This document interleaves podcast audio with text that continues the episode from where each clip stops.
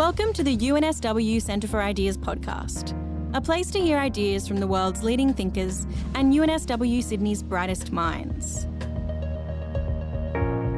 The talk you are about to hear forms part of the 10 Minute Genius series, a curated collection of UNSW's thinkers, dreamers, and envelope pushers, helping you make some sense of the relentless information vortex in which we live.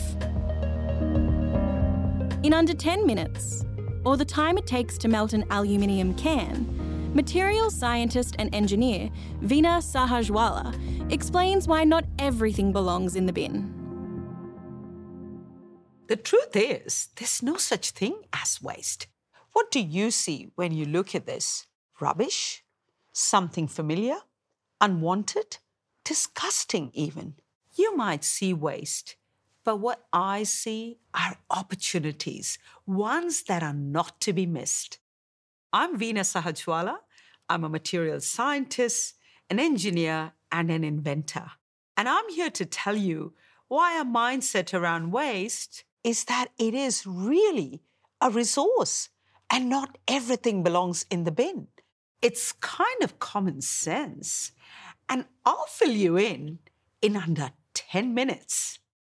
As humans, we need to value all of our materials and resources. In nature, there are food cycles and nutrient cycles. Dead creatures, their poo and their urine becomes food for fungi and soil microbes. The soil enriches plants, and plants are eaten by herbivores, and so the cycle continues.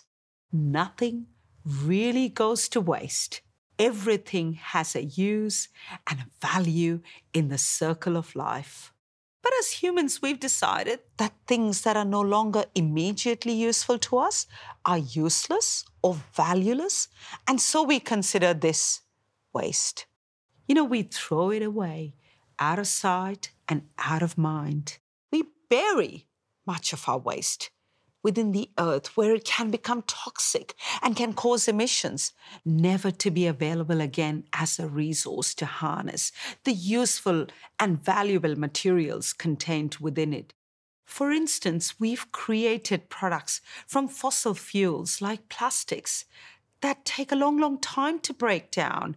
Meanwhile, we put huge demand on our finite resources, on materials that we don't have an endless supply of.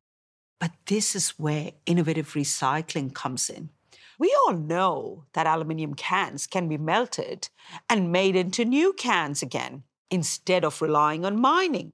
But what about some of the more trickier materials? The things that we throw away that contain lots of different kinds of hard to recycle resources. For me, those are the things that really get me excited. This is where I see a world of opportunity. If we reframe what we think of as waste as materials that we can really unlock the useful materials contained within it to create new things, to create new products.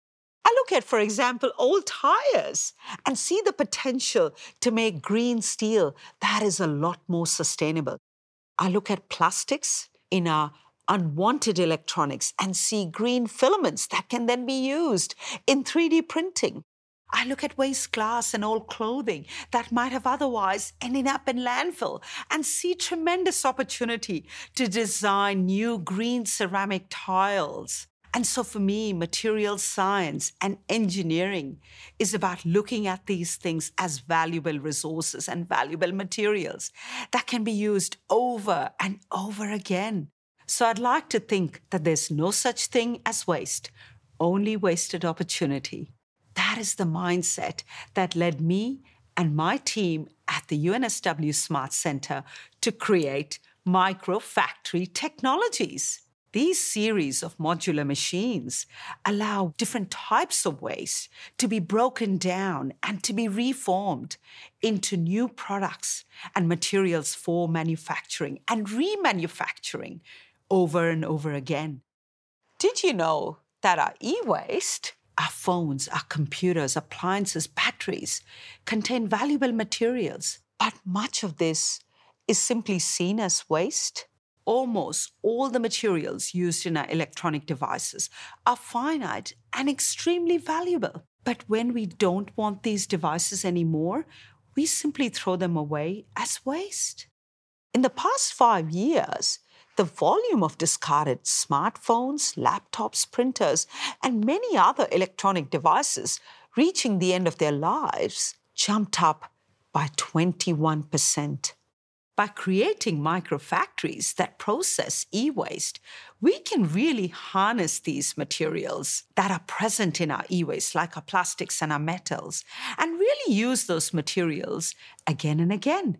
This helps create a circular economy where old products and waste become part of a cycle, much more like our natural cycles. Rather than ending up in landfill or being just shipped away overseas for processing in ways that can harm human and environmental health, I am constantly looking at materials that we use and at the things that end up in our bins and thinking about what they're made of and how we can reuse those materials, those products letting my imagination run wild with all kinds of ideas about what these products could be recycled and remanufactured into. And it's so often this is that first step in that innovation journey that leads to so many inventions. This sort of thinking is absolutely crucial to how we can tackle sustainability challenges that we face on this planet. And we can only meet those challenges if we can stop seeing waste and start seeing opportunity.